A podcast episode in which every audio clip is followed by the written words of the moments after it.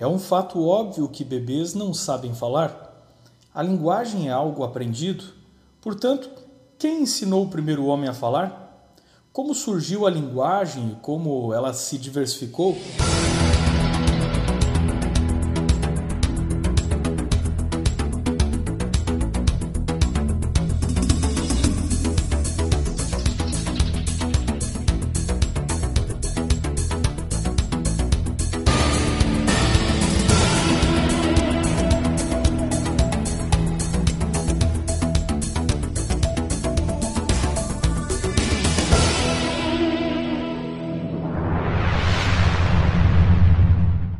Entre os astecas, povo construtor de pirâmides que lembram muito as do Oriente Médio, contava-se que após o dilúvio, um casal sobreviveu flutuando num pedaço de casca de árvore. Quando em terra seca geraram filhos incapazes de falar, que aprenderam a falar quando uma pomba chegou e deu línguas diferentes a cada criança, de modo que não puderam mais entender-se. Na América do Norte, o povo casca conta que só havia um povo e uma língua antes do dilúvio, mas depois de se separarem, surgiram novas línguas. Os índios iroquenses contam sobre o Deus detentor dos céus. Seu nome significa algo como Senhor da Porta dos Céus, uma notável semelhança com Babel, que significa Porta do Céu. Este Deus guiou o povo a instalar-se em diferentes lugares e então surgiram as línguas. Na antiga Grécia, acreditava-se que Hermes trouxe a diversidade das falas, e Heródoto, o pai da história, relatou sobre uma grande torre de 200 metros, com oito torres escalonadas, tendo no topo um santuário a Zeus Belos, nome helenizado do deus Marduk, também conhecido por Bel ou Baal. As pirâmides escalonadas, chamadas no Oriente de zigurates, não são novidade na Mesopotâmia. Elas estão presentes desde a antiga Suméria até os dias de Nabucodonosor, que disse ter reconstruído a torre Etemenanque para que rivalizasse com os céus. Na África Ocidental, os Akawapin contam que queriam subir ao deus Nayankupon, então fizeram uma torre com pilões de amassar inhame, mas a torre desabou e eles fugiram dando origem às novas línguas. Já para os Wassania, uma tribo africana dos povos Banto, havia uma só língua, mas depois de uma fome terrível, os homens vagaram por todas as direções, se isolando e formando novas línguas. Na Polinésia, o povo das Ilhas Hau conta que um deus irado com os homens perseguiu os construtores de uma torre, quebrou o prédio e mudou o idioma dos homens. Nas ilhas Andaman, na Baía de Bengala, o deus Puluga, criador do primeiro casal, deu línguas diferentes quando os muitos filhos tiveram que deixar a casa de seus ancestrais, que já não podia mais acomodá-los. Nesses mitos podemos detectar pontos comuns além da recorrente história de uma torre, como por exemplo a intervenção divina e o conflito posterior ao dilúvio. Os mitos já concordavam que o isolamento produz distanciamento entre os idiomas. Ora, todos esses mitos de povos que estiveram isolados são obviamente similares a uma história contida no livro mais influente da história religiosa do mundo. E o Senhor disse: Eis que o povo é um e todos têm uma mesma língua, e isto é o que começam a fazer. E agora não haverá restrição para tudo que eles intentarem fazer. Eia, desçamos e confundamos ali a sua língua, para que não entenda um a língua do outro. Assim o Senhor os espalhou dali sobre a face da terra, e confundiu o Senhor a língua de toda a terra, e dali os espalhou o Senhor sobre a face de toda a terra. A Bíblia narra como Deus atrapalhou os planos de implantação de uma ditadura mundial que visava rebelar a humanidade contra Deus e escravizar as pessoas por meio do medo e da superstição religiosa.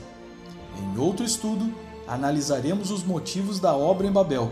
No obstante, nos interessa avaliar os rumos da humanidade após este evento.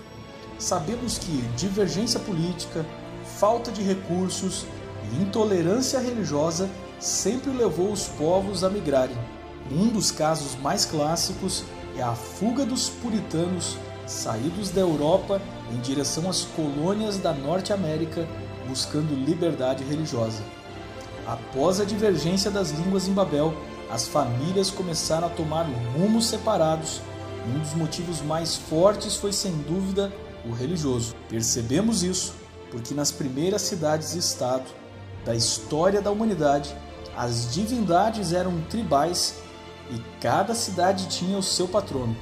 Gênesis registra as primeiras linhagens que vieram de 70 famílias ou clãs descendentes dos três filhos de Noé. O moderno estudo do DNA paterno tem encontrado padrões dominantes em certas populações, tanto no passado quanto no presente.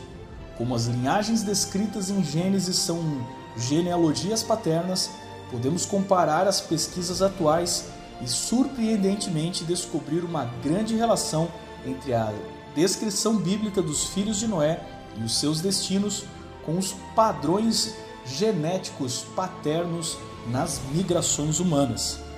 Mas o mais importante é que estas três linhagens básicas explicam os três padrões filosóficos em todas as religiões do mundo e com isso podemos historiar sobre a própria origem das religiões. Ou seja, os filhos de Noé explicam o fenômeno de como a humanidade se relaciona com Deus e com a religião. Para onde foram os filhos de Noé? Gênesis 10, 2 a 5 descreve as linhagens de Jafé. Jafé e seus filhos foram para Eurásia. Eles percorreram a região entre o Cáucaso e o Planalto do Irã, entre as margens do Mar Negro, explorando os rios que desaguavam nele fundaram cidades pré-históricas na Anatólia e também se tornaram nômades nas estepes entre a Ásia e a Europa, no norte do Mar Negro. Seus descendentes do Nordeste Asiático acabaram por colonizar a América. Também povoaram a Europa desde as ilhas do Mediterrâneo até os mares do norte. Os Jafenitas eram uma família numerosa e aparentemente foram pioneiros em busca de caça e outros recursos. Eles iniciaram a caça paleolítica nas planícies da Sibéria e na Europa da Era do Gelo, estando entre os primeiros a domesticar o cão. Foram eles que iniciaram a revolução agrícola neolítica da civilização dos megálitos por toda a Europa.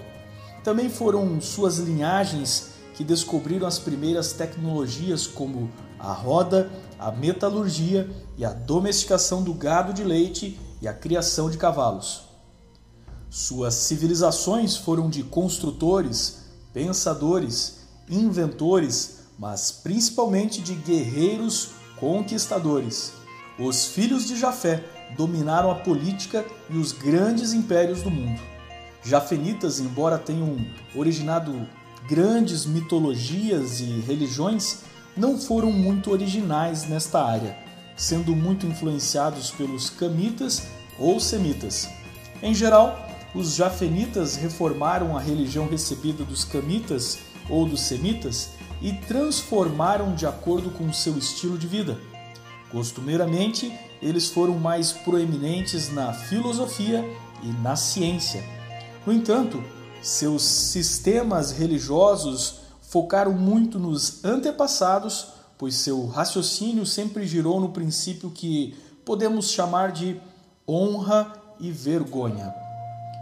Como exemplo, podemos citar o conceito espartano de guerreiro, a crença na honra de morrer em batalha dos povos vikings, a deificação de ancestrais na Roma antiga, o culto dos ancestrais na China e o forte código dos samurais japoneses. Sua mentalidade pragmática buscou a vida virtuosa e o bem comum, dando status e segmentação de classes aos que conquistassem maior honra. Vemos isso nas castas dos invasores arianos que tomaram a Índia dos povos originais do Vale do Indo. As sociedades jafeníticas em geral sempre usaram um modelo de três partes, sendo organizadas em servos, guerreiros e religiosos. Este sistema triplo é a marca da sociedade indo-europeia, um dos ramos principais da família de Jafé. Os filhos de Jafé foram Gomer, pai dos antigos povos chamados de Cimérios,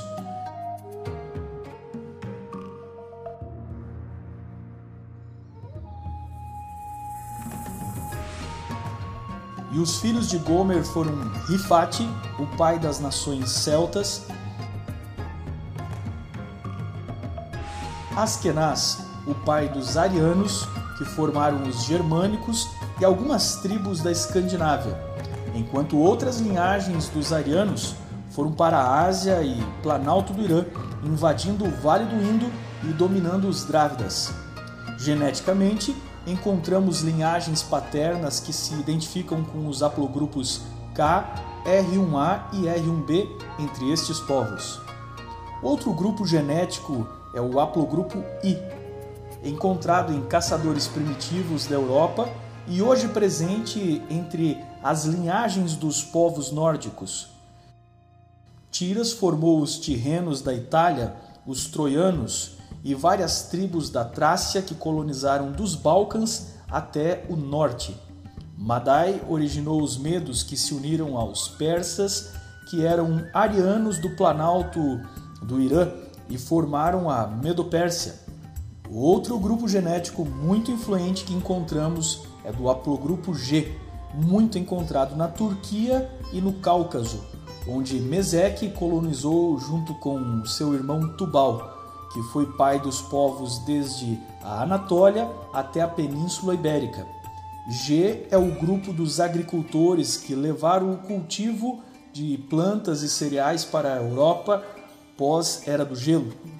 Javã e seus filhos deram origem aos povos gregos, tanto do continente quanto das ilhas, mas estes povos são muito diversos geneticamente. Eles têm uma grande influência do haplogrupo J2 vindo da Anatólia. Ainda Togarma, filho de Gomer, é descrito como o pai de muitos povos e dele vieram várias tribos dos povos turcos, que se espalharam por toda a Ásia, formando várias etnias orientais e, em especial, dos siberianos.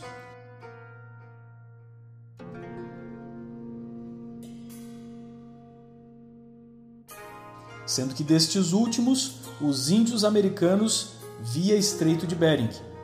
NO é um haplogrupo genético que se dividiu em N, dando origem aos siberianos, e O, dando origem aos orientais. De N temos o haplogrupo genético Q, o grupo dos índios americanos. A pesquisa genética demonstrou que o DNA Q é encontrado em todos os nativos americanos e em algumas tribos siberianas em mais baixo nível de incidência, o que nos indica que muito cedo os colonizadores da América se separaram dos siberianos, que era um pequeno grupo todo aparentado e que atravessou Bering em direção ao Alasca, e que deste pequeno grupo surgiram todas as tribos de nativos americanos.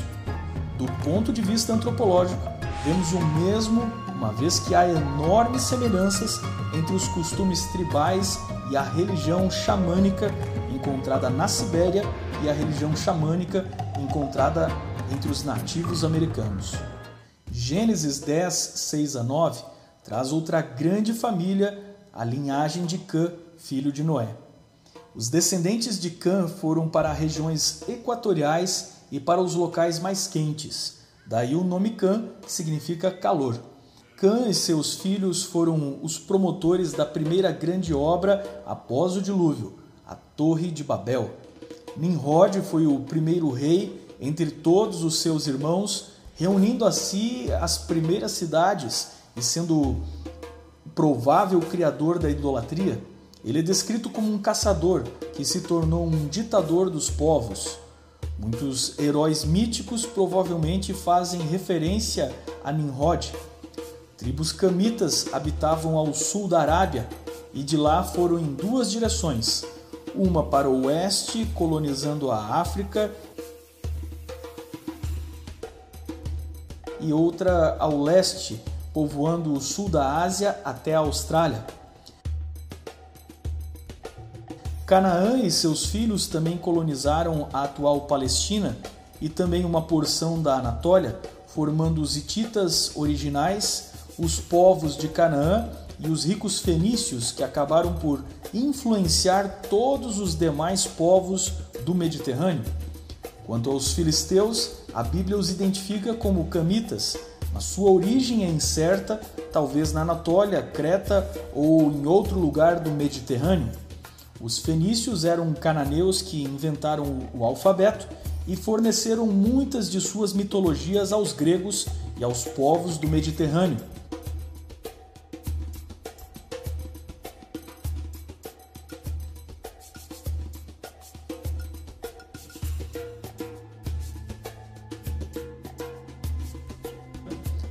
África, os camitas formaram grandes tribos de caçadores. Provavelmente eles chegaram a andar pela Europa com os primeiros caçadores da tribo de Jafé, mas adaptaram-se melhor ao calor e isolaram-se ao sul, abaixo do Mediterrâneo, no que se tornou a África. A princípio, o Saara era uma verde savana, mas os grupos de caçadores foram empurrados ao sul pelo processo de desertificação e viveram da caça e coleta sem desenvolver sociedades tecnológicas. O mesmo se deu na Ásia, enquanto um grupo desenvolveu as primeiras cidades do Vale do Indo, outro grupo rumou para a Austrália e continuou o modo de vida de caçador e coletor adotado pelos aborígenes. Tribos de Cã se misturaram com os jafenitas orientais e formaram tribos mistas, como os mongóis, os chineses, coreanos e japoneses. Destes orientais, algumas linhagens alcançaram o mar em busca das ilhas do Índico e do Pacífico. A religião dos filhos de Cã foi em geral a base para o animismo e práticas com o oculto. Os povos camitas entenderam o mundo em termos de forças espirituais misteriosas e indiferentes ao homem, que deveriam ser aplacadas ou conquistadas mediante acordos e trocas.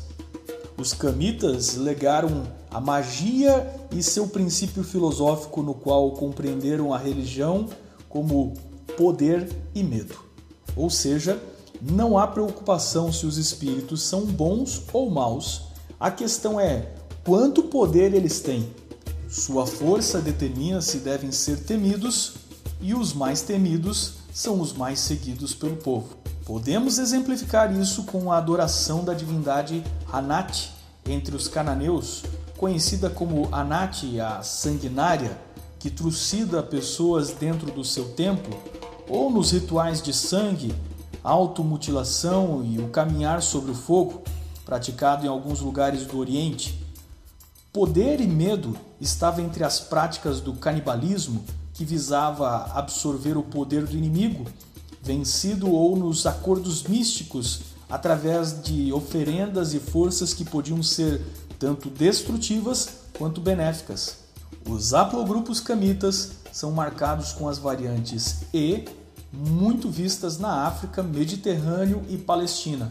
Haplogrupos A e B estão localizados na África enquanto haplogrupos C, que curiosamente já foi encontrado em caçadores da Europa pré-histórica, é achado nos povos do Sudeste Asiático e entre os aborígenes da Austrália.